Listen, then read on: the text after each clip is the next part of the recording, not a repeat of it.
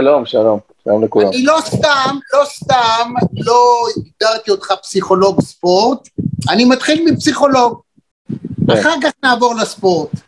כן, כן. בוקר אחד מתעוררת חיילת בת 19 מפיקוד העורף ומראים לה את עצמה, טוב שזה לא בוקר כי זה אצלה כבר צהריים כשהעיתון פה יוצא בבוקר, היא בכותרת הראשית של ידיעות אחרונות ומעריב, במקרה יצא גם אותו צילום ואותה כותרת, גדולה ביפן. מה זה עושה לבחורה בת 19? מה, מה עושים למחרת עם זה, או באותו יום? כן, כן, כן. אה, זה תלוי באישיות של הבחורה בת 19 כמובן. אה, אז קשה לומר, אבל אני בטוח שזה משהו שהיא כנראה תבין אותו אחר כך, לא יודע. זה מין תהליך כזה שאתה מבין אותו אולי אחרי מה, מה עובר עליך, אבל זה באמת מוזר, נכון, לעבור מאנונימיות גמורה ל... ל, ל זה שכולם מכירים אותך ואומרים לך משהו ברחוב אולי, ו... אה, היא קיבלה טלפון מראש הממשלה. כן. מצלצל לבחורה, לא, היא חייבת, לא הרמטכ"ל, אלוף הפיקוד, מפקד פיקוד העורף, כן. ראש הממשלה, כל העם. שמע, זה לא פשוט, יש אנשים שלא יצאו מזה טוב. זה נכון, אה, אבל בוא נראה, אתה יודע, אני חושב שזה לא יהיה, אתה יודע, נגיד כמו יעל ארד או משהו כזה, שזה היה באמת איזה טירוף שכל המדינה, כי זה מדליה ראשונה, זה, זה עוד מדליה וזה מין תהיל, תהילה כזאת שאני מניח שלא תהיה overwhelming או משהו כזה, אבל אה, בוא נראה, זה תלוי באישיות שלה, זה תלוי לאן תיקח את זה. השאלות הן, אני חושב שזה עושה כל חוויה נעימה וחוויה טובה כרגע.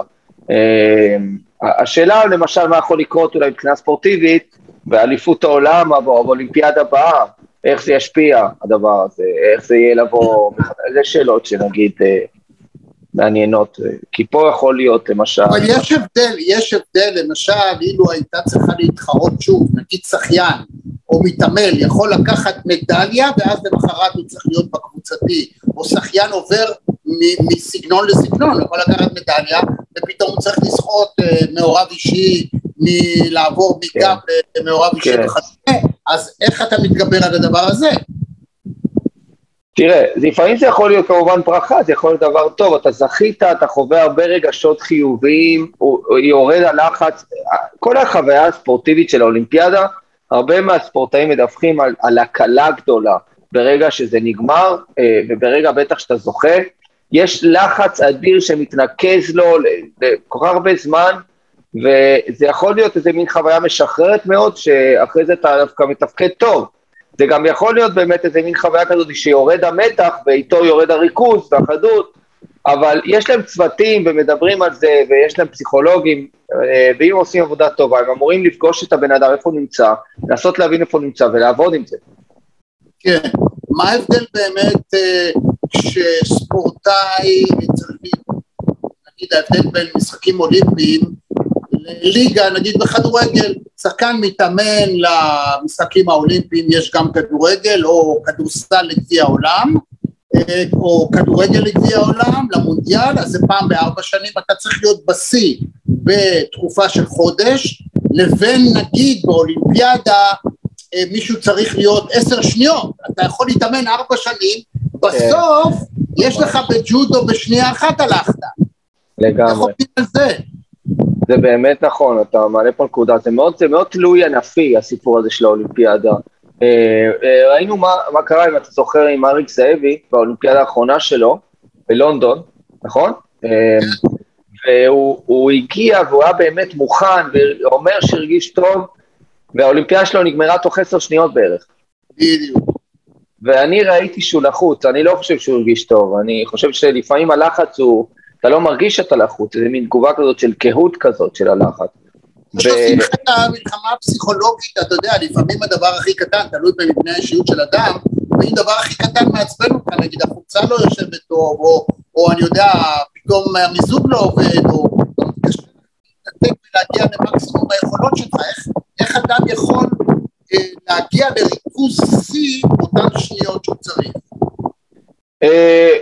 אה, תראה, זה, קודם כל זה מאוד קשה, ובאמת הרבה מדליות והרבה אולימפיאדות נגמרות באופן טרגי, זה לא רק קורה לאריק זאבי. אה, אני חושב אבל שלמשל, מה שחשוב הוא לה, אה, להבין את עצמך ולדעת ולהיות מלווה על ידי מישהו. סתם דוגמה, לא אולימפיאדה, יש לי אה, בחור, ש, אה, קבוצה של אנשים שאני ליוויתי אותם לפסיכומטרי, הם רוצים להתקבל לרפואה, והם צריכים להוציא פסיכומטרי מאוד מאוד גבוה, וזה קצת דומה לאולימפיאדה במובן הזה שמרווח לטעות מאוד מאוד קטן. זה 760 או משהו כזה צריכים להוציא, זה תשובה אחת והם לא ברפואה או משהו כזה. אז יש לחץ אדיר, והבחור הזה, הוא מוציא את הציונים האלה ב, אה, בהכנות שהם עושים, בסימולציות, והוא כבר עושה את זה פסיכיומטר, לא יודע, שישי, שביעי, וכל פעם יש משהו שמפריע לו, פתאום, בפסיכומטר האחרון, הבוחנות הם אה, סוג של, אה, לקחו להם את הזמן, הם התעכבו, וזה נכנס לו לראש, ש, שהעיכוב הזה, הוא הולך לגרום לו לא להיות מוכן, לא להיות, וזה נכנס ל... הבחור הזה צריך להבין שיש לו פה סוגיה, שהוא צריך לטפל בה, שהוא צריך לעבוד איתו, צריך להיות במודעות עם זה. אז קודם כל המודעות, ואני, היא נותנת לך מרחק מזה, והניסיון, וההבנה שאתה הולך לפגוש למשל משהו כזה, אמ, אז זה לא כל כך הלחץ כמו היכולת להכיר את עצמך, לדעת איך הוא משפיע עליך, וניסיון של עבודה איתו. האנשים האלה באים לאולימפיאדה אחרי הרבה תחרויות שהם היו, זה לא, נכון, זה יכול להיות אולימפיאדה ראשונה שלהם, אבל זה אנשים שהיו בתחרויות בינלאומיות, והם אמורים כבר לעבור תהליך, אבל כן, אתה שאלת מה זה אולימפיאדה, אולימפיאדה זה סיר לחץ שאין כמותו, זו חוויה שאי אפשר לתאר אותה, הספורטאים מדווחים על לחץ אדיר, אבל זה לא, אגב, אומר בהכרח שזה מפיל אותם, יש ספורטאים שזה פשוט מרים אותם לגבהים. הסיפור הוא באמת להיכנס לתחרות, להיכנס למוד, לחוות חוויות ביטחון, ואז הלחץ יכול להיות משהו שמרים אותך. אתה הזכרת את הסטודנט שלך שרוצה להיכנס לרפואה, אז אני כטריינר NLP יכול להגיד, ההבדל בין האופן שאתם רואים את הדברים, ואולי אנחנו רואים את הדברים, הוא שונה. אתם רואים את זה בתהליך. אנחנו הולכים לבדוק, רגע, יכול להיות שיש משהו שהוא חשוב לך, יכול להיות שהסטודנט הזה יודע את החומר למקסימום נקודות, אבל תמיד כשהוא מגיע לנקודה, אז איכשהו ימצא את התירוץ, אבל בסוף הוא יכשיל את עצמו. למה? בגלל זהות, אמונות, בסיס, אני לא מספיק טוב, זה לא מגיע לי, אני לא, או מה יהיה התוצאה, מה יקרה כתוצאה מזה, עד כמה זה מרכיב משמעותי. אני חייב להגיד שאני מסכים עם כל מילה, כלומר, אני לא רואה פה שוני, כאילו, אני, אני לא מכיר בדיוק NLP, אני חושב, אני מבין את הראש של מה שאתה מתאר, זה מאוד דומה, ל, ל, נגיד, לטיפול קוגנטיבי התנהגותי, והרבה מהדברים בטיפול, הם, הם, יש להם הרבה מרכיבים משותפים בשפה אחרת, זה, זה מין כל הזמן איזה משהו שמחודש, אבל לא באמת מחדש, בחלק נכון. מהמובנים. אז כאילו, אני בהחלט יכול לחשוב שיכול להיות למשל, שיש איזה אמונות יסוד, נגיד, נגיד קוגניטיבי התנהגותי, אה, שאולי אה, משחק תפקיד פה, אני יכול אולי לחשוב באמת שאיזה צעד אולי לא מודע, אם תלך לאסכולה אחרת, שרוצה להכשיל את עצמו, משחק תפקיד, חלק פה, זה יכול להיות בין כל מיני דברים, אבל אלה הדברים שבאמת חבל לי על אנשים שלא הולכים לאיזשהו תהליך פסיכולוגי או תהליך של, של באמת אה, הכרת עצמך ברמה יותר לא מודעת, ברמה עמוקה יותר, שיכול לעזור לך להשתחרר מהדפוסים האלה. אה, לצערי, זה הכל... אני אתן לך דוגמה דווקא משנת הקורונה בכדורגל, וגם בכדורסל. הואיל וזה מאוד בלט גם ב-NBA, גם בצ'מפיונס ליג, גם במקומות אחרים. הואיל ושיחקו בלי קהל, פתאום השחקנים הכי גדולים בעולם, החל ממסי ורונלדו, הם לא היו טובים. הקבוצות שלהם לא הגיעו להישגים, בעוד ששחקנים שהם די אלמונים, קיבלו את הצ'אנס ופתאום הם ברחו, זאת אומרת אימת הקהל או היכולת להפך לשחק מול איצטדיון ריק מאפשרת להם להיות במיטבם והם אנשים אחרים. בעוד שהכוכבים הגדולים בלי אהבת הקהל הם לא יודעים, לא יודעים לשחק. אה. אתה יודע, אה, זה באמת מעניין, אני חושב שזה זה, זה לא חייב, לא, אני קצת יוצא נגד ההכללה הזאת, כי זה באמת, אנשים הם שונים, כלומר, לפעמים באמת יש מרכיבים משותפים בין ספורטאים מאוד מוצלחים, למשל, סביר להניח שמסי ורונלדו, שהם אנשים שונים, הם שניהם שאפתנים, אוקיי?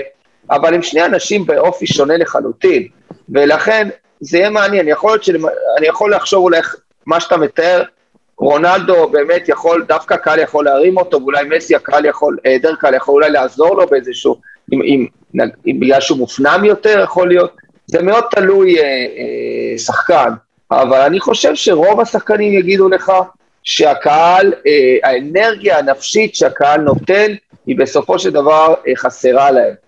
אם כי mm. באמת, יכול להיות שיש שחקנים שיגידו, יותר נוח לי, יותר נוח לי. בדרך כלל זה אנשים יותר מופנמים אולי, הביישנים, היותר סגורים, אה, אבל זאת שאלה מעניינת, אה, מה קרה בקורונה לשחקנים. אתה אני... יכול לראות גם על הרבה שחקנים שהם מצוינים באימון, וכשמגיעים למשחק הם לא טובים. זאת אומרת, אין להם את היכולת הנפשית לתרגם את היכולות הגופניות, אה, בשעה, א', ברגע הנכון, וב', כשהוא נמצא בשעה שהיא בעיניו שעת מבחן. איך אתה עובד עם אנשים כאלה? זה בדיוק העבודה שלי, פה אני נכנס, בפער הזה. אה, זה, את האנשים האלה, זה הרוב הקליינטים שלי. אלה שמגיעים בפער הזה, שיש יכולות באימון, שמתקשים להביא אותם באופן קונסיסטנטי, או בכלל לא מצליחים להביא אותם לידי, בתחרות או במשחק. אה, איך אני עובד עם זה, זה באמת, אה, אתה יודע כמה שנים יש לך, זה, יש הרבה מה לדבר על זה, אולי הגזמתי שנים, אבל בוא נגיד ככה שאני קודם כל באמת, אם אני מנסה לחשוב על זה, מה, מה משותף פה, כי בתפיסה שלי... כשאתה אומר את השנים, זה בדיוק ההבדל בין הטיפול של NLP או CBT או כאלה, לבין הטיפול שלכם, שהוא מאוד מאוד ממושך על ציר זמן, בעוד שלנו האמת גם לא אכפת לנו מאיפה זה, כן. אנחנו הולכים לנקודה, עושים את הדמיון כן. המותח, אה, מנקים כן. מה שנקרא, והיידה, ומיד ניתן לבחור את העובד. כן, תראה, קודם כל, אני, אני, אגיד שאני מאוד אוהב את הנושא הזה של דמיון מודרך, אה, וזה לא רק שייך ל-NLP, למשל היום יש כל מיני אה, אה, שיטות טיפול, במיוחד בתחום הקוגנטיבי-התנהגותי, שיעבדו עם, עם דברים מאוד מאוד מורכבים, כמו התעללות בילדות ופגיעות מאוד קשות בילדות, אני מדבר על ממש קשות, דרך חזרה בעזרת הדמיון המודרך למקום הזה, ולנסות לייצר איזשהו זיכרון יותר אינטגרטיבי, מה שנקרא, בחוויה יותר uh, מתקנת. אני לוקח אותו כמה דקות לפני האירוע, האירוע מנקה אותו, ואוקיי, חבק את אותו ילד, את אותו זה, ועוד זה. למשל, הילד שנפגע אולי לתת לו חמלה, מה הוא צריך הילד הזה באותו רגע, ולהיות, כי, כי בחוויה טראומטית יש איזשהו פיצול, ויש איזשהו משהו שנהיה מאוד לא בריא, כלומר הילד הזה מגן על הפוגע הרבה פעמים, והזיכרון הטראומטי הזה נשאר, ובחזרה דרך הדמיון, דרך החוויה, ולא רק דרך הערוץ המילולי, אה, אז אתה יכול לנסות לייצר איזו חוויה מתקנת, ויש המון מחקר על זה, זה אז ה-NLP, אם הוא הולך לכיוון הזה, אז הוא במקום הנכון בהחלט. אה, אבל אני לא חושב... ה-NLP לקח מכולם, ויצא כן. יכולת עבודה מעשית בשטח.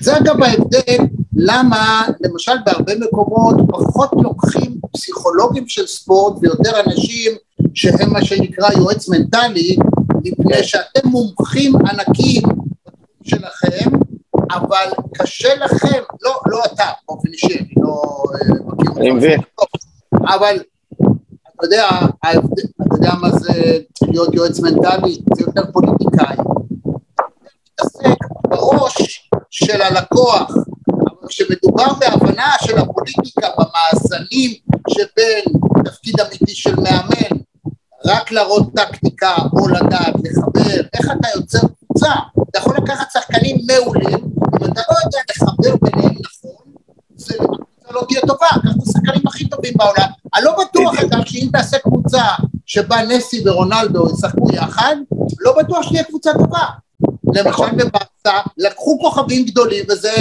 לא הצליח. נכון. נאמר היה צריך ללכת, וסוארז נכון. גמר את הסוס די מהר, זאת אומרת לא תמיד זה עובד, הקורדינציה כן. הזאת, האגו משחק תפקיד מפתח, אה, למה שאני אמסור לו, למה שהוא ירוויח עשרה מיליון דולר בחודש ואני ארוויח 200 אלף שקל? זה באמת מעניין, אתה יודע, זו נקודה שעדיין, המחקר של פסיכולוגיית ספורט, אגב, הוא עכשיו, בשנים האחרונות, התחיל לנסות לגעת בנקודות האלה. זה לא פשוט לגעת בזה, כי תחשוב מבחינה מחקרית, איך תחקור דבר כזה, מה זה כימיה קבוצתית, איך, מה המרכיבים שגורמים לכימיה קבוצתית, אבל בשנים האחרונות יש כל מיני מחקרים מעניינים אה, בעניין הזה, ומנסים להבין, כאילו, אתה יודע, מה מאפיין את הקבוצות האלה מאחורי המילה כימיה, ובאמת זה מאוד עדיין מסתורי, אבל יהיה מעניין לראות עוד כמה שנים, האם יתחילו להבין את זה קצת יותר, אבל אני חושב שזה גם, צריך להיות פה גם רמה מסוימת של גם חיבה אישית מסוימת, וכמובן שצריך להיות אמון, וצריכה להיות, אם, זה, אני חושב שהמרכיב של החיבה האישית הוא לא מרכזי, כמו הכבוד והמקצועי, והיכולת להבין אותך, להבין את המשחק שלך, אוקיי? ספורטאים יגידו לך, אני מבין איך הוא חושב. כמו אנשים שאתה יודע, כשיש לך חיבור שאתה יודע מה הוא חושב בלי מילים, אז, אז כשיש כימיה, ספורטאי יודע בלי מילים לאן הוא ילך, מה הוא יעשה, אה, ואני חושב שכשאפילו יש הנאה בלשחק ביחד, וזה כיף לשחק עם מישהו כזה ויש כבוד, אם אתה מוסיף איזו חיבה אישית, אולי זה, זה התלכיד, אני לא יודע. אה, זה יכול מאוד להיות... אבל זה דברים שאי אפשר לנבא אותם, אתה יכול לקנות את השחקן הזה ואתה לא יכול לנבא אם זה יקרה.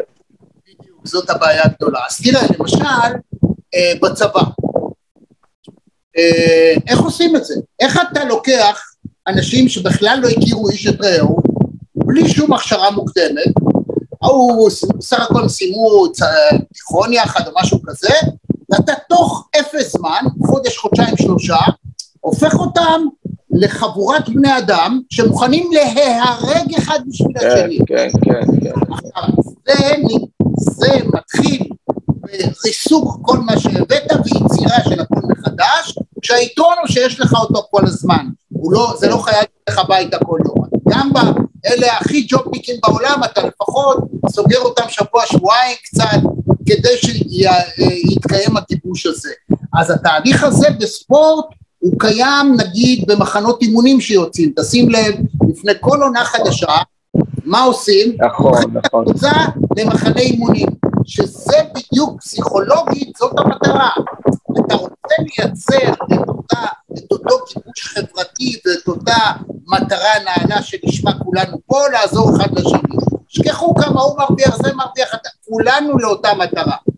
כן, אה, אה, כן, אני מסכים איתך, זה אמצעי טוב, אתה יודע, חוץ לארץ, כולם ביחד, חוויה כזאת היא מגבשת, רחוקים מהבית קצת, לא באזור הבטוח, אנשים מתחברים יותר. אה, אין ספק, יש הרבה דרכים לעשות את זה, אה, וצריך לעשות את זה, צריך ל... וקבוצות לא עושות את זה מספיק לדעתי, כלומר, אחרי המחנה, זה, זה חוזר מאוד לשגרה וחבל, אפשר לקחת איזה סוף שבוע ביחד, מקום קצת מרוחק, כל מיני אה, דרכים לעשות את זה. הדברים האלה הם יקרי ערך, ו- ולא עושים את זה מספיק לדעתי. אני כן, אם ברשותך, רוצה להתייחס קצת, כי נשמעתי קצת עם מה שאמרת לגבי הפסיכולוגיה.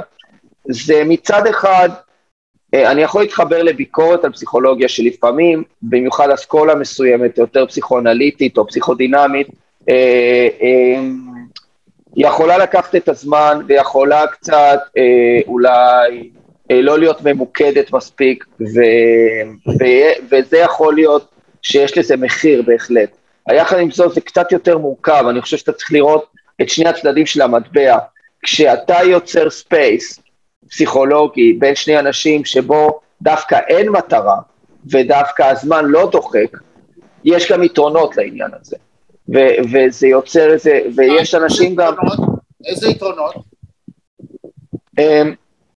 זה מרחב בטוח, אני חושב, איפשהו, זה יכול להיחוות כמרחב בטוח. אמ, זה, אתה גם צריך לחשוב על זה שאנשים שלפעמים, ככל שהמורכבות הפסיכולוגית של אנשים עולה שאיתם מגיעים לטיפול, ככל שסוגיות הן כואבות או טראומטיות יותר, אמ, אנשים לא מגיעים בתוך 12 פגישות, אה, יוכלו לגעת בזה בצורה טובה. זה, זה, זה לוקח זמן לפעמים לאנשים מסוימים, וזה מגיע מה, מהכבוד הזה להגנות של האנשים ולמורכבות של, ה, של הדבר הזה. Uh, אתה יודע, זה, זה לא פשוט, צריך להבין את זה שאתה חווה את זה. אם מישהו חווה למשל ילדות לא פשוטה, יש אנשים שיהיה יותר קל להם לבוא ולדבר על זה מהפגישה הראשונה, השנייה. יש אנשים שייקח להם שלושה חודשים לדבר על זה. עכשיו, אתה יכול קצת, אני חושב שתפקיד פסיכולוג טוב הוא לדעת להגיד, לבוא, היי, אתה מוכן ללכת איתי קצת לשם, ואם הוא מוכן ללכת, אבל, אבל אם הוא לא מוכן, אז, אז לדעת לחזור אחורה ולהיות איתו. ו, ו, אבל יחד עם זאת, אני כן מסכים שלפעמים פסיכולוגים יותר מדי מכבדים, ואפשר לזרז את העניין הזה. ודבר שני, שהפסיכולוגיה מצד שני גם לא מספיק עסקה בנושא הזה של שינוי. אה, אבל אלה דברים שבשנים האחרונות אה, חקרו אותם יותר, וחקרו אותם ועובדים איתם, ואז אז זה מורכב יותר מהתמונה הזאת, שהיא אולי הייתה נכונה לדעתי 20 שנה, 30 שנה, והיום יש הרבה פסיכולוגים מנסים לעבוד בצורה אקלקטית עם שיטות יותר התנהגותיות, קוגניטיביות, ויותר מובילות לשינוי אמיתי בחיים, כלומר אמיתי, כשאני לא אומר אמיתי, אני לא אומר שזה יותר טוב, כלומר, יש למשל, אנשים יכולים ללכת לטיפול, ואנשים מסביב לא ירגישו ממש בצורה בולטת שהבן אדם הזה קורה איתו משהו, שיש שינוי, אבל החוויה הפנימית, ההוויה הפנימית של הבן אדם, הוא יגיד לך שהיא משתנה. משהו בו לאט לאט מתחיל להיכבות אחרת, וזה הדין, זה תהליך הדין. אמ, אז, אז, אז זה מורכב כל הסיפור הזה.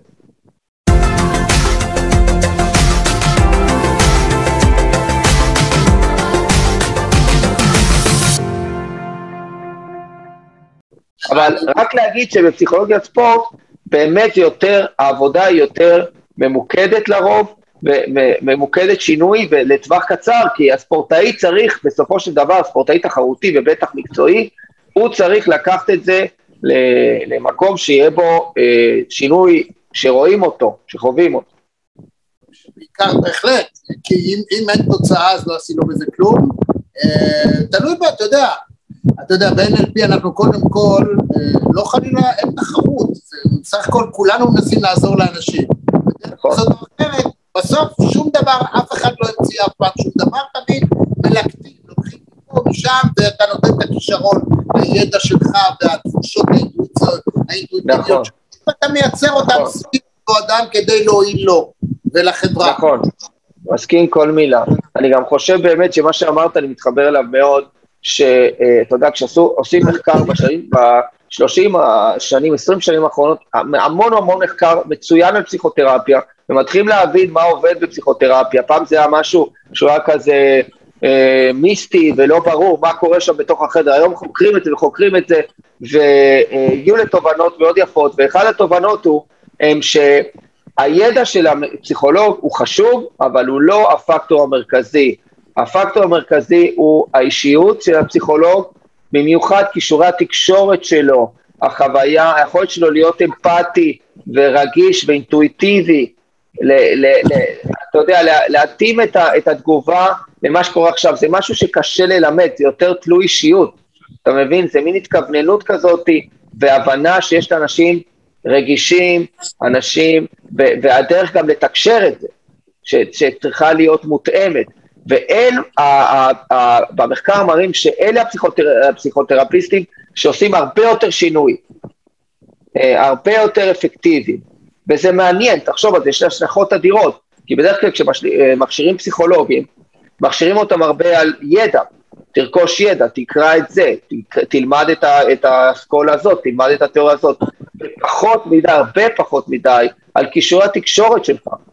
על מה אמרת, איך אמרת, באיזה אינטונציה אמרת, באיזה רגע אמרת. וואו, אתה NLPיסט, אנחנו מקבלים אותך. תודה. אז אני לא יודע על NLP, אבל... אה, זה נקרא לייצר רפור, מבחינת הדרך, אתה יודע מה זה רפור? כן, כן. אוקיי, רפור, לייצר, כן. לייצר את הרפור אה, ולעשות קליברציה עם האדם, ואחרת זה לא יעבוד. אין לך שום דרך להשפיע על מישהו אם אתה לא מצליח לייצר איתו קשר אישי אמיתי. עכשיו במידה רבה מאוד זה גם תלוי באישיותו של הפסיכולוג, המטפל, ה-NLPיסט וכדומה. זאת אומרת, כל האנשים שרוצים לטפל באחרים גם יש להם את הבעיות שלהם. אז לפעמים אתה נתקל במצב שבאופן סמוי, אה, כתבו איזה ספרים מאוד מעניינים שפסיכולוגים ובכלל מטפלים או קואוצ'רים וכדומה, באופן תת מודע לפעמים מקנאים בלקוח. נגיד שהוא נכון. אנשים מוצלח או יפה או אני יודע יש לו נכון. חיים כאלה או אחרים וקשה להם להתנתק מזה. איך כן. אתה, איך אתה מתגבר על הדבר הזה? יש לך אה, מישהו שאתה מדבר איתו אחת לכמה זמן? טוב, זה, זה כמובן דבר, אה, יש לזה שם אחר בפסיכולוגיה, אבל הוא דבר מאוד מרכזי ומדובר בטיפול פסיכולוגי, קוראים לזה העברה, או באנגלית transference, ועוד פרויד עוד דיבר על זה בהתחלה, באמת בצורה יפה מאוד כבר, מההתחלה הוא הבין את זה, שבעצם בהתחלה הרי פרויד תפס את זה, כאילו אמר, המטופל אני צריך להיות לוח חלק כדי שהמטופל יקרין עליי את כל הלא מודע שלו ואני אקלוט אותו.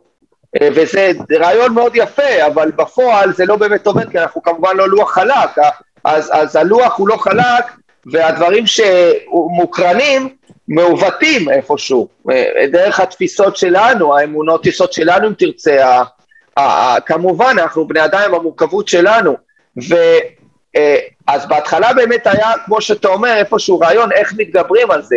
והיום, בשנים האחרונות, אה, השלושים השנים האחרונות בערך כבר הבינו, לפחות יותר מקובל לחשוב ש, שאתה לא באמת מנסה להתגבר על זה, אלא לעבוד עם זה. אתה, ואפילו, זה מאוד מעניין לחשוב על זה, אסכולות שונות מדברות על יותר על זה שבעצם יש פסיכולוגיה של שניים. זה זה, זה. כלומר, אנחנו מייצרים ש... שלישי פה דרך השניים. אז אתה לא מנסה להתגבר על זה, אלא עובד עם זה, כשאנחנו לא מייצרים משהו שהוא רק שלו, אלא שלישי, מין מישמש של שנינו. ו... אבל איך אתה עושה את המישמש הזה, אך ורק, או כמה שיותר לטובת המטופל. רק מה, ישרת אותו? אם, אם אני רוצה לספר סיפור למשל, פתאום, אני צריך לשאול את עצמי חמש פעמים, למה אני רוצה לספר את הסיפור הזה? מאיפה זה מגיע ואיך זה ישרת את המטופל? וכשאתה שואל את השאלות האלה, וזה לשאלתך, אני שואל את עצמי לפני שאני אומר משהו, אני מנסה להשתדל לזכור למה אני אומר את זה עכשיו ולהתבונן, מאיפה זה מגיע, ועד כמה זה יהיה לטובת המטופל, ואיך זה יהיה לטובתו. וזה עוזר לי לשמור על ה countertransference שלי, כן? אתה כל הזמן בהתבוננות, אתה בהתבוננות על... בדיוק, מה שאתה אומר, אתה בהתבוננות עליו, בהתבוננות עליך, התבוננות עליו, התבוננות עליך. סתם דוגמה, היא על האימא של מטופל שבטלפון, עוד לא פגשתי אותה, אבל אני כבר, עם הניסיון אתה כבר, כמו שאתה אומר, אני מאוד קשוב לאינטואיציה שלי גם, אני חושב שזה מאוד מאוד חשוב. אני נותן לה הרבה כבוד לאינטואיציה שלי, ולא שופט אותה. ו- ואני באמת, לשאלתך, אני לא שופט הרגשות שעולים. אם אני מרגיש שאני מקנא במטופל, אני, אני ממש משתדל לא להיות שיפוטי, אני לא בחרדה מזה, אני לא שיפוטי לגבי זה. וזה מאפשר לזה קודם כל לצאת ולראות את זה, השיפוטיות היא מסתירה לי את זה. אז אני, אז, וככה מחנכים את הפסיכולוגים, אם יש לך הדרכה טובה, אל תהיה שיפוטי לגבי כל הרגע, אפילו אתה נמשך למטופלת, שזה טאבו כמובן, וכמובן שאתה, אסור לך בשום פנים ואופן, אבל אתה נותן לזה לגיטימציה. אתה לא עושה עם זה כמובן שום דבר, אני לא צריך להדגיש את זה, אבל, לא, אבל, לא. אתה מבין? אבל, אז למשל, האימא הזאת, מתקשרת אליי, ובטלפון אני מרגיש שיש משהו אה, לא נוח לי איתה, ואני מוצא את עצמי שאני מסדר את הקליניקה, מנקה אותה בצורה שהיא לא מתאימה לי, אני מסדר אותה לפני שהיא באה. ועדיין זה לא מודע לי בדיוק למה אני עושה את זה. ואז כשהיא מגיעה אני מתרשם מאישה מאוד פרפקציוניסטית, עם חלקים מאוד ביקורתיים, ואני מבין עוד שקלטתי את זה, הלא מודע שלי קלט את זה, ופגש את הלא מודע שלי, את הצורך שלי אולי לסדר, אולי חלקים אולי של דימוי עצמי נמוך או משהו כזה, שרוצים, אה, כן, אה, לרצות אותה. כן, אבל זה לא כשל, אלא זאת, זה חלק מהתהליך ואני עושה עם זה עבודה. מה אני עושה עם זה לטובתה? זאת השאלה, אני לא מעניין אתה, אתה לפעמים יכול להגיד, אה, סליחה, אני לא מתאים לך, אנחנו לא מתאימים? לך או לא? או לא? אני, אני שוב, אני חושב שזה יהיה קיצוני, אני, אני, אני לא יכול לספור אולי אפילו על יד אחת איפה עשיתי דבר כזה, אלא אם אני אעשה את זה, זה, זה יהיה בצורה מאוד עדינה, כי תחשוב, על מטופל יכול להיפגע, יכול, זה יכול להיות חוויה מאוד טראומטית בשבילו איפשהו, שאתה, זו חוויה של דחייה יכולה להיות, אז צריך לחשוב, אם, זה. אם אני משוכנע שזה לטובת המטופל, ואני באמת לא, מרגיש שזה לא, לא יעזור לו, זה יהיה counterproductive להיות איתי בתהליך, אני אגיד לו את זה, אבל בצורה כזאת אני ממש אשתדל שהוא יאמין לי ויחווה את זה ככה. כי יש לי סכנה. אני יכול לך טריק שאני משתמש בו. כן. כשאדם אה, פונה אליי, אני אומר, אנחנו נעשה פגישה, פגישת היכרות, נשמע, ורק אז אני אחליט אם אנחנו יכולים לעבוד ביחד, אם נהדר, זה ברור שזה לא, לא קשור אליו, אין פה עניין של דחייה, אם אני יכול לעזור לך, אני לא יכול להועיל לך, מה, כן. תביא את האוטו למישהו שאתה רוצה שיתקן, משהו, הוא יגיד לך את זה אני לא יכול לתקן, לא מבין בזה, לא יכול לעזור לך, לך כן. אז במידה רבה... אני מבין מה אתה אומר, יש בזה גם משהו, יש בזה גם משהו לבוא ולהגיד, אנחנו שנינו איפשהו בודקים אחד את השני, אבל אני חושב שזה צריך לעבור ממקום של, אה, באמת שמקום של אמון, מקום של, אה, שה, שהמטופל לא יחווה שדוחים אותו, כי לרוב כשאתה מגיע לטיפול כלשהו, וזה לא משנה אם זה NLP או טיפול פסיכולוגי, זה מורכב להגיע לטיפול, אתה מגיע לרוב ממקום מורכב, כמובן, אתה מגיע ממקום קצת פגיע, הטיפול מתחיל ברגע שהרמת את הטלפון. ואז זה אומר שמבחינתי, שמטופל הגיע אליי, הוא לא התחיל ברגע שהוא נכנס לחדר. מבחינתי יש לי אחריות עליו ברגע שהוא התקשר אליי. האחריות היא לא 50-50. אני יותר אחראי אליו, אני צריך להיות יותר רגיש אליו. ככה אני רואה את הדברים. ברור, אתה צודק במאה אחוזים. בוא נדבר על ההבדל, תראה, בדרך כלל אה, אנשים לא מחזיקים אה, פסיכולוגים, שזה לא בענף הספורט, בן אדם עובד באיזשהו מקום עבודה, הוא לא נזקק לטיפול פסיכולוגי, 99 אחוזים, אני לא יודע אם 99, אבל נגיד חלק ניכר מאוד מאוד מאוד מהאוכלוסייה אפילו לא עלה בדעתם אה, לשבת ללכת לאיזשהו טיפול. למה הספורט הוא, הוא משהו כל כך אה, מרוכז שהוא טעון את התחום הזה שחייב להיות ליווי כזה פסיכולוגי כזה או אחר? ואני אגב מאוד מצדד בפסיכולוגים של ספורט כמוך, לא לקחתי מנטליסט לשיחה הזאת, אלא דווקא פסיכולוג ולא הכרנו לפני זה, אני חושב שבתחום שלכם כדאי לכם ללמוד יותר, בין היתר נגיד באופנים שאנשי NLPיסטים רואים את העניינים, אבל זה כבר עניין אחר. זה יכול להועיל לכם. אולי תספר לי, אתה יכול לספר קצת על NLP? בעיקרון ה-NLP בא, לקח מכל הדיסציפלינות ויצר איזושהי שיטה שיכולה לאפשר להגיע לתוצאה מהירה באופן יחסי. יש דברים שכמובן אה, עדיף אה, ללכת לפסיכואנליזה, יש דברים שהם תהליכיים שבהחלט, ויש דברים שאתה יכול לפתור בבעיה שתיים, של פוביות שאני יכול לפתור לבן אדם ממש בטיפול שניים, פותר כן. לו את הבעיה, הוא מפחד לנסוע במעלית או לטוס או כאלה דברים או מכלב, אני פותר את זה. כן. תבוא נכון. אליך, אני לא בטוח שאתה יכול, אה, לא אתה באופן אישי, אלא פסיכולוג לא ילך. אתה מבין? אז זה, זה היתרון של ה-NLP שבא אומר יש דברים מסוימים שאפשר לפתור, יש דברים שאומרים לא. אדם שהוא לא מתאים, אנחנו אפילו לא קוראים לזה טיפול, אלא מפגשים או הנחיה. אדם שלא כן. מתאים לזה, הוא לא מתאים. דבר איתי על למה ספורט כן חי, מחויב בזה, הוא צריך את זה הרבה יותר מאשר תחומים אחרים. אה, אוקיי, אני רק אגיד שקודם כל, אני, אני יכול להבין, הטיפול בפוביות הוא באמת על ידי חשיפה, המחקר מוצא ש, שכדי באמת, אם אתה רוצה לעבוד על הפוביה, אז באמת זה יותר טיפול קוגניטיבי התנהגותי שעובד דרך חשיפה בעיקר. אתה חושף באופן הדרגתי אדם לפוביה, ו, ויחסית זה באמת יכול להיפתר מהר. אה, אני חושב שפסיכואנליטיקאי שהיה הולך. אם בן אדם אומר, אני רוצה להיפטר מהפוביה, ואתה נכנס איתו לתהליך של פסיכואנליזה, אני חושב שזה מל פרקטיס. כלומר, זה מל פרקטיס, הכוונה, אתה עושה פה משהו שהוא אה, אה, אפילו, הוא, הוא, הוא רשלנות, כי המחקר אומר לך... הוא מזיק, הוא מזיק. אני חושב, כן. מחמיר את כן. המצב. אני לא יודע אם הוא מזיק ומחמיר את המצב, אבל אם בן אדם אומר לי, אני רוצה להיפטר מהפוביה, אני מצפה מהפסיכולוג שידע את המחקר וידע להתאים את הטיפול הכי טוב לפוביה. עכשיו, לגבי NLP אני לא מכיר, אבל זה יהיה תהליך ש, של חשיפה הדרגתית, וכנראה עבודה עם הקוגניציות גם, וזה לא צריך להיות טיפול של שלוש שנים, ממש לא. אז, אבל היום, אני חושב שפסיכולוגים שמעודכנים במחקר, יבואו וימליצו בהתאמה לטיפול הזה, ספציפית לדבר הזה, כי זה מה שהמחקר מראה. וזה, אז אני חושב, אז זה לגבי זה. לגבי ספורט, תראה, קודם כל, בוא תחשוב מה זה ספורט.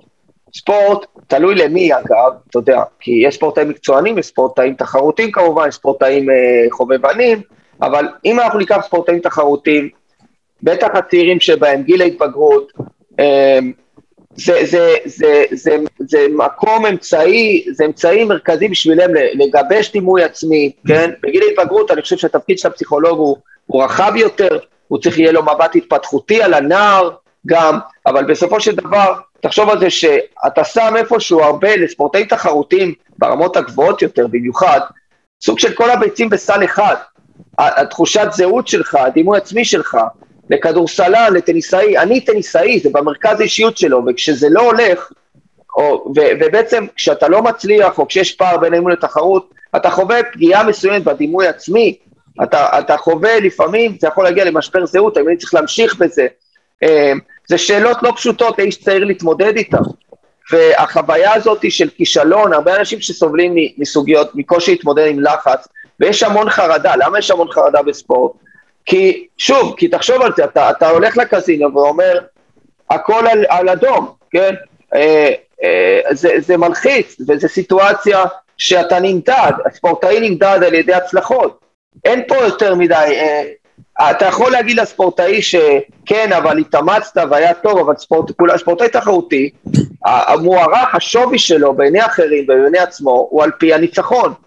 ולכן זה יוצר סיטואציה של, של מורכבות פסיכולוגית, של עוצמה פסיכולוגית, ש, שיש עוצמה רגשית, ו, וזה גורם לאנשים, לשמחתי, להיעזר יותר, לבוא ולהגיד, אני צריך עזרה, כי זה מאוד עוצמתי וגורם למצוקה, במיוחד על כתפיים של אנשים צעירים, שעוד לא מגובשים לגמרי, וזה בסדר גמור, אפילו בני 20 ומשהו, אנשים שוכחים לפעמים, יצא לי לעבוד עם ספורטאי עילית, בנבחרת ישראל גם לפעמים, וההוא שאתה רואה בטלוויזיה, הוא בחור בן 24, או 5, וכשאתה פוגש אותו, היום, בגיל שלי, אני מבין כמה זה, זה ילד עדיין. והפער בין הדבר הזה שרואים בטלוויזיה לבין הבחור הצעיר הזה, שזקוק להרבה עזרה, שעדיין אה, הגיע למקום, אבל, אבל, הוא, אבל יש לו חלקים עדיין שהוא איש צעיר שזקוק להכוונה, זקוק ל-wisdom של אנשים יותר מבוגרים איפשהו. ככה אני רואה את הדברים. זה באמת אה, נקודות מאוד חשובות, מאוד מרתק לדבר איתך על הנושאים האלה. מה ברמת הפרט אתה מציע לבני אדם? אה, אתה יודע, אתה פסיכולוג ספורט, בא אליך מישהו, אומר לך, אני רוצה עכשיו, אני לא יודע מה, או אני רואה הרבה אנשים שלפעמים מתעקשים, דווקא בגיל מבוגר פתאום, ללכת לאקסטרים, או לעשות דברים שהם לא עשו בחיים, זה נראה לי לפעמים אה, משהו שהוא, הם הולכים על האדג', על הקצה, מסכנים את עצמם, מחפשים ריגושים בכוח, והתוצאה היא פחות טובה עבורם. אתה, אתה מדבר נגיד על אולטרה מרתוניסטים וכאלה?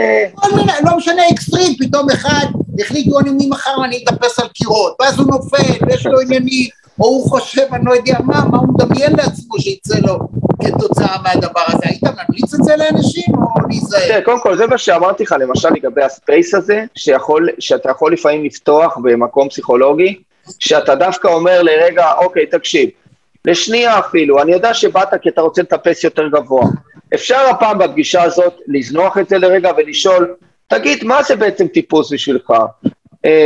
למה התחלת לטפס? למה לאחרונה אתה רוצה? אבל לא למה ממקום שיפוטי כמובן, אפילו לא הייתי משתמש במילה למה, אתה יודע, כי למה יש לה גוון שיפוטי? מה זה הדבר הזה?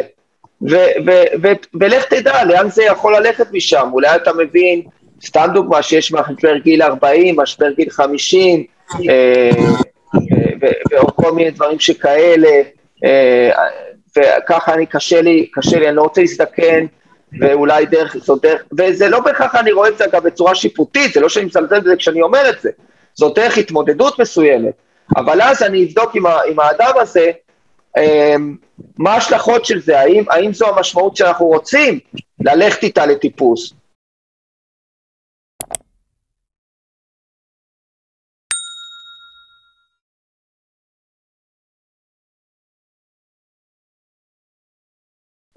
כלומר, אתה תשקף לו ותגיד לו, תראה, אתה אומר שאתה משעמם לך בחיים, ואתה מחפש עכשיו אה, להתרגש.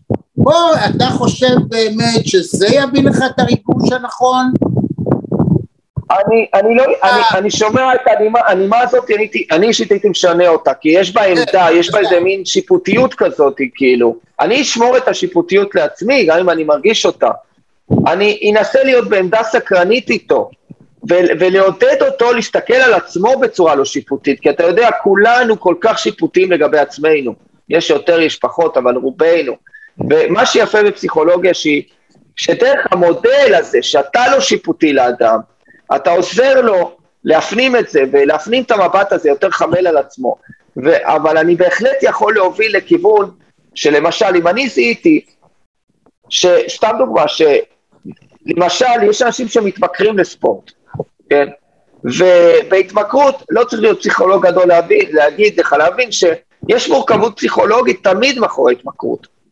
זה מגיע ממורכבות פסיכולוגית, ההתמכרות היא לא פיזית בעיקרה.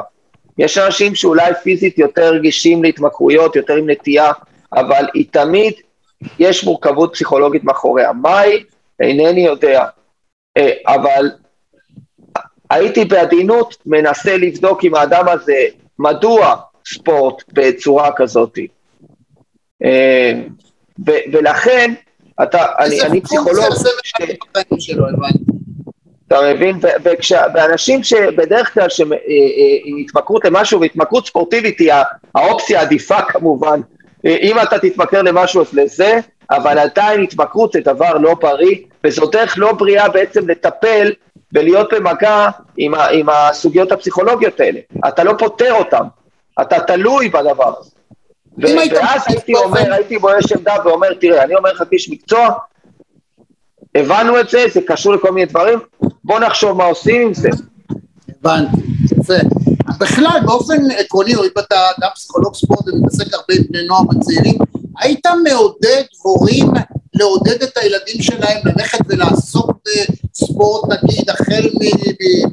לא משנה, בגיל מאוד קטן זה ג'ודו, ואחר כך אני יודע, כדוריד, לא כל אחד יהיה מסי, אבל בכלל העיסוק, אני סבור לכל פנים, גם בניסיון אישי, שעצם ההשתייכות לקבוצת ספורט, אתה לומד ערכים שאחר כך עוזרים לך בכלל בחיים. אז גם אם עשית ספורט? הוא לא, סליחה? עשית ספורט? כן, מכבי, כדוריד. אה, כן? כן, מכבי קריית שרת חולון. עסקתי גם בתחומי ש... תחומים של אה, אומנות לחימה. אה, אוקיי. כן. אז אה, כן, אני... ספורט זה דבר שהוא חלק מהחיים שלי. כדוריד זה אדיר, ספורט אדיר. כן, קשה ומרביצים, אתה מרביץ ומרביצים לך. כן, זה... אבל, אבל הוא מאוד דורש ממך, כאילו, הוא דורש ממך תקפות מנטלית, הוא דורש ממך להתמודד, זה יפה. ואני אוהב את האלמנט... הוא תובעני מאוד, הוא תובעני מאוד, הוא תובעני מאוד. ביחד, כן. אבל נחזור לשאלה, אתה היית כן. ממליץ להורים לעודד את הילדים? באמת, אני חושב שמשתמשים, מצד אחד זה, יש הרבה אמת בנושא הזה של ספורט, יש בו הרבה דברים בריאים וערכים טובים ודברים שאפשר לקחת לחיים, אבל אני קודם כל חושב שהדבר הכי חשוב הוא שאדם צריך להיות איפה שהחוזקות שלו. ואיפה שהעניין שלו, המוטיבציה הפנימית הזאת. ואני חושב שספורט יכול להיות אפילו הרסני עם כל הערכים הטובים שלו, כשאדם מרגיש שהוא לא כזה טוב שם. התרומה הכי עיקרית לספורט ולכל דבר, הוא לדעתי בחוויה של העצמה שהיא נותנת לאדם. ואם אתה בקבוצת כדורסל, וכל השנים האלה אתה, אתה מאוד אוהב כדורסל מצד אחד, אבל אתה נאבק לשחק ואתה לא מקבל דקות, אז, אז הספורט יכול להיות לנער הזה דבר אפילו מאוד פוגעני. והייתי אומר להורים, לפני שאתם נכנסים לזה, תחשבו האם יש לו כישרון לזה, זה לא חייב להיות שצריך להיות מסי או משהו כזה, והאם יש לו את ה passion הזה, איפה ה passion? כל הספורטאים הגדולים, כולם אבל, הם יגידו לך, הורים, והם, אי אפשר להפריד אותי מהכדור, אני הברזתי מבית ספר, אפילו שזה חשוב לי, כדי להתאמן, זאת המוטיבציה הפנימית, זה מין אובססיה בריאה שיש לאנשים לספורט. אני לא אומר שזה חייב להיות בקצה הזה, אבל אתה תרוויח מספורט כשאתה קצת באזורים האלה, שזה מעניין אותך, אתה רוצה לקרוא על זה, אתה רוצה ללמוד על זה, זה בוער בך בצורה כזאת או אחרת ואתה טוב בזה. זה מעניין, אגב אני רוצה אה, לחדד את מה שאתה אומר והדברים שלך ממש מרתקים. וההבדל בין ספורט יחד עם זאת נגיד אה, לדוגמניות, לילדות שרוצות להיות דוגמניות, או אנשים שרוצים לשיר. אתה רואה אלפי אנשים באים לתחרויות האלה בעיקר של הריאליטיז, ובינם לבין לשיר, כאילו, אתה יודע, ספורט, כל אחד יכול ללכת ולקבל חגורה חומה, לא לחומה, לא, אבל נגיד הצהובה, לדלג שלב מירוקה, צהובה, משהו לעשות כן. אז זאת אומרת, העיסוק בספורט, גם אם אתה לא כוכב גדול, אוקיי, אז תשחק בתפקיד אחר, תרד לרמה שתשחק בשכונה, או באיזה בית נוער, או משהו כזה, תמיד תוכל להתבטא. אבל אדם שלא יודע לשיר, והוא בכוח מתעקש לשיר, או מישהו שרוצה להיות דוגמן או דוגמנית, וזה זה ממש לא הם. מה אתה כן. עושה עם כאלה? זה ממש אומללות. בעיקר כן, של ההורים, אתה רואה הורים שלוקחים את הילד הוא לא רוצה. כמו במערכון של הגשש. אז הנה לך דוגמה למה פסיכולוגיה זה תהליך, כי פה אני, ברור שאני צריך לעבוד עם ההורים, כן? ו, אבל אם אני אבוא אחרי פגישה אחת או שתיים ואגיד להורים את מה שאני חושב, שאני רואה פה, סביר להניח שהם יעיפו אותי מכל המדרגות. אמ, צריך לעשות גם תהליך עם המון חמלה להורים האלה, מדוע הם עושים את הדבר הזה שהוא, אתה יודע, כהורה, לי זה, זה נורא לחשוב על זה, שאתה דוחף את הילד שלך למשהו מתוך החלום שלך, אתה יודע, מתוך הרצון שלך, זה כמובן... להגשים את עצמך במה שאתה נכשלת, אז הילד שלי יהיה במקומי. אתה יודע, בתפיסה שלי זה כשל מוסרי וכשל הורי, אבל יש לי חמלה לזה כי זה מגיע ממקום פסיכולוגי, וצריך להבין, והלוואי, ועם ההורים האלה זה לפעמים זה מורכב, כי הם לא רואים את עצמם בתור מישהו שצריכים לבוא, מה פתאום? אני מביא את הילד אליך כדי שהוא ישיר יותר טוב, מה פתאום לי? אז, אז לעתים, הייתי אומר, לא מעט פעמים זה לא מצליח איתם, וזה טרגי, כי הילד סובל מהורות שכזו. זו הורות שיש בה משהו מאוד לא בריא. אבל אני אנסה בכל כוחי, בצורה עדינה, לנסות אה, לייצר אמון עם ההורה הזה, ולנסות לגרום לו להבין מה קורה פה. ולפעמים זה עובד. וספורטאי שהוא מבחינת היכולות שלו באמת יכול להיות תותח גדול ורק הראש דופק אותו מה שנקרא, איך אתה עומד על, ה, על המקסום של היכולות הללו? כי אם זה טוען- זה אבוד, אתה יודע, אחד שיודע לשיר, ללמד אותו להיות בן אדם, להסתגל וזה, זה יותר קל מאשר ללמד אותו לשיר אם הוא לא יודע, אם הוא מזייף, אין לו שנייה. אז אותו דבר בספורטאי, אם הוא ספורטאי גדול, איך, אם הוא לא, מש... איך אתה דואג לו שהוא יהיה גם, יגיע להצלחות הגדולות? אז קודם כל, יש תהליך שכזה, שקודם כל אני באמת מנסה לייצר רפורט, כמו שאמרת, אני מנסה לייצר אמון, ואני שואל הרבה שאלות בהתחלה, זה פחות אני מדבר, ואני שואל אותו, ואני מנסה גם, והרבה פעמים כשמגיעים אליי, 90% מהפעמים זה אחרי שהרבה כאב נשפך וזרם בנהר, ו, ואני רוצה לגעת בכאב הזה, ואני רוצה לייצר אמון דרך זה, ואני רוצה, ואני רוצה לתת לגיטימציה, ואתה יודע, מגיעים אליי גם עם הרבה בושה בעצם, ובושה זה רגש הרסני וכואב, ואני רוצה לגעת בבושה הזה ולהחזיר לה חמלה. אני רוצה להגיד לך, אני, אני שומע את הבושה שלך, ולא בצורה ישירה כזאת, אבל אתה לא צריך להתבייש. ו, וזה תהליך תרפויטי בפני עצמו, ומכאן נבנה הקשר. ככה אתה אומר לו, אני שומע את הבושה שלך, אתה אומר לו לא, אני לא לא, אני לא אגיד את זה בצורה ישירה, כי אם לא. אתה תגיד בצורה ישירה, אתה תגיד, אני מתבייש, אה. אה? זה מסר שמועבר בצורה עדינה, אתה יודע, אבל אני נותן לגיטימציה לרגשות שלך, ואני אומר לו, ואני אומר לו, אני יכול להבין כמה זה קשה, ווואו, במה הרגשת, ואני מהדהד אותו, ובסוף אני אומר, אתה יודע, אני שמח שהגעת, פלוס מינוס, זה לא תמיד יהיה ככה, אני, אני אבחר את המילים לפי מה שמרגיש לי נכון, אבל המסר יהיה, יש מה לעשות פה, יש תקווה, אנחנו נעבוד ביחד, ואתה תראה שאנחנו נצליח, ואני, וזה מאוד מאוד חשוב לתת את התקווה הזאת, ואנחנו נצליח בגלל שיש לך את הכוחות, וזה לא יהיה חרטא שאני אומר, אני לא אומר סיסמאות פה, אני אמצא את הכוחות שיש לאדם הזה, ואני אגיד לו, בגלל הדבר הזה והזה והזה שקיים בך, אנחנו ננצח את זה. אמ, וזה התחלה של התהליך, ומשם אני לאט לאט מתחיל איתו להבין מה עובד בשבילו, אבל השיטה הקוגנטיבית התנהגותית היא תמיד תהיה שם, הבנה של איזה מחשבות יש לך, איזה אמונות יסוד יש לך, ואיך אנחנו מנסים לשחק עם אמונות יסוד אחרות. הרבה ספורטאים שמתקשים, שיש להם פער הזה, זה ספורטאים שיש להם מידה מסוימת של פרפקציוניזם, של ביקורת עצמית מאוד גבוהה, של דרישות מאוד גבוהות, ו- וחוויה כל הזמן שזה, אם זה לא בדרישות הגבוהות האלה, זה לא שווה כלום. וחייבים לעבוד עם הפרפקציוניזם הזה, חייבים להגמיש אותו. אני לא יכול להעלים אותו, הייתי רוצה, אני לא יכול. האדם הזה ימשיך להיות פרפקציוניסט, אבל אני מנסה להגמיש אותו.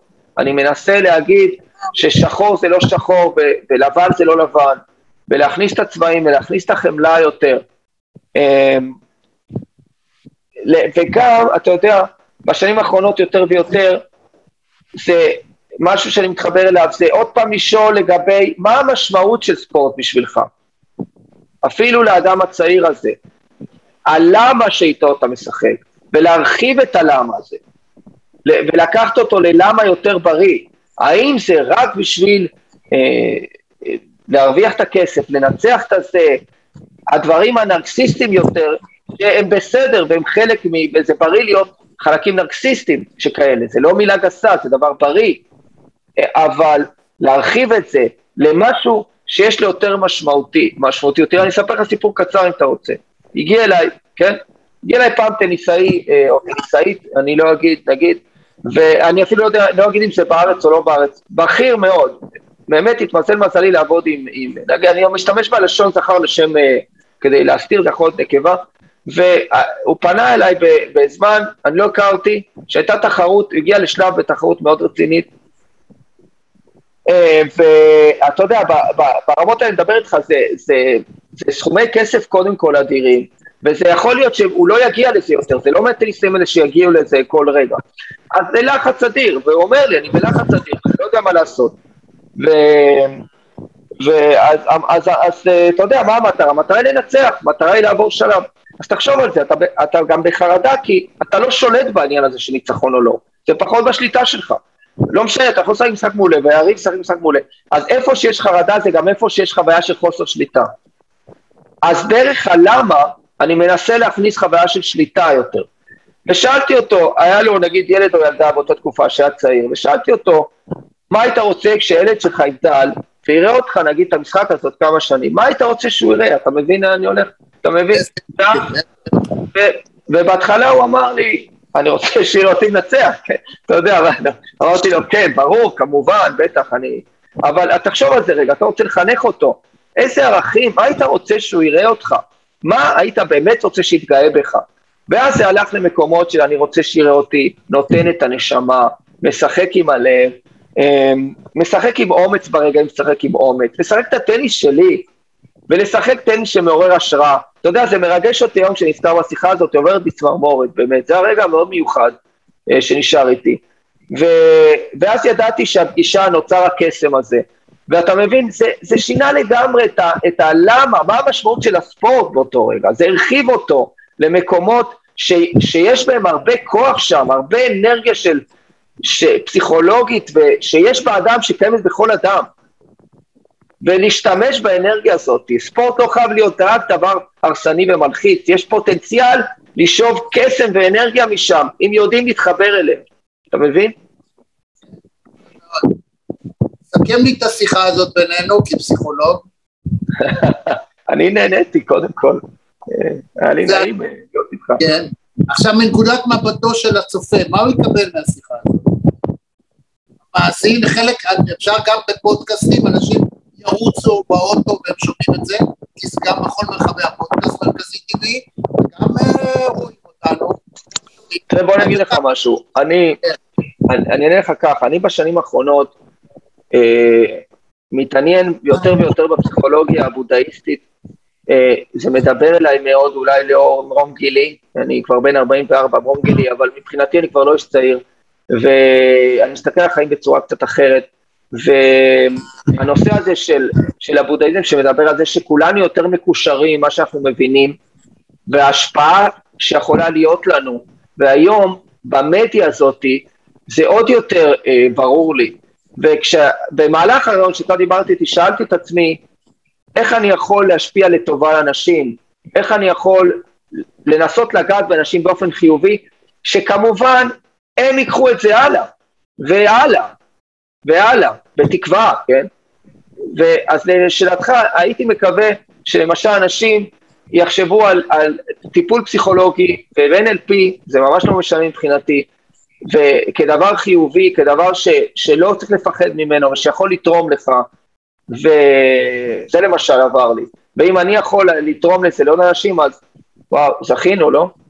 בטח, אם עצם התודעה של ההבנה של החשיבות של הדבר הזה כדי למקסם יכולות של אדם באשר הן, זאת אומרת, אנשים א' הם לא יודעים תמיד מה היכולות האמיתיות שלהם, והרבה פעמים יש להם דעה שגויה על עצמם, או רגשי נחיתות שבכלל אין להם מקום, או תחושה של אני לא מספיק טוב, שבאמת באמת באמת זה לא נכון, אז כל מי שבאיזשהו מקום עכשיו שומע אותנו וצץ לו הדבר הזה, כן, אני לא מספיק משהו, אתה כן. נכון, יש בך המון צבעים, המון כוחות. אני כמובן לא רק פסיכולוג ספורט, אני גם פסיכולוג רגיל במרכאות, וכשמגיעים לאנשים אני דואג הרבה פעמים לבוא ולשאול שאלות כגון, תגיד, ומה אתה אוהב אצלך? ומה יפה אצלך? מה באמת יפה אצלך? מה קסום אצלך? אנשים, ממש כולנו, גם אנשים הכי בריאים והכי דימוי עצמי תקין, אנחנו לא שואלים את השאלות האלה את עצמנו, אנחנו לא אומרים, מה יפה אצלי, מה קסום אצלי? זה כל כך חבל, אנחנו מביא, חיים חיים שלמים עם, עם לא רק ביקורת, אלא עם, עם אי הוקרה בדברים היפים שיש בנו, ואני חושב שטיפול פסיכולוגי טוב מחייב לגעת ו, אה, אה, בדברים האלה. וואו, אין משפט מסכם, מתמצת יותר גדול מזה, על מנת לסיים את השיחה הזאת. היה נפלא, ושוב, אני... שם את כל הפרטים להגיע אליך, אתה רוצה לספר משהו, איך מישהו רוצה לבוא אליך, איך הוא מגיע? גבי זקס, חוץ מלחפש, הפסיכולוג, זקס בגוגל, איך עוד... כן, אם אתה, אם אתה תלחץ גבי זקס בגוגל, אתה, תגיע אליי. אה, הטלפון שלי זה 054, 4 פעמים 6758, 054, 4 פעמים 6758, אבל גבי זקס בגוגל אתה, אתה תגיע אליי. מי שרוצה, מוזמן כמובן, בשמחה. וואו. טוב, אז עד כאן עוד מפגש נוסף במסגרת מרכזית טבעי, כמובן אתם מוזמנים, אם זה מצא חן בעיניכם, תעשו לייק, אפילו תירשמו, אה, אנחנו ניתן למטה את כל הדרכים, אני בכל זאת אתן למטה את הפייסבוק שלך וכל דרך אחרת שאפשר להגיע אליך. שאו ברכה ונהדר, תודה רבה שהיית איתנו. תודה רבה רמי, היה לי לעונג. ביי ביי. עד כאן מהדורה נוספת של מרכזי TV. אם היה לכם כיף, אם נהניתם, אנא לחצו לייק וגם על הפעמון כדי לקבל רמז על המפגש הבא שלנו. אני רמי יצהר, thought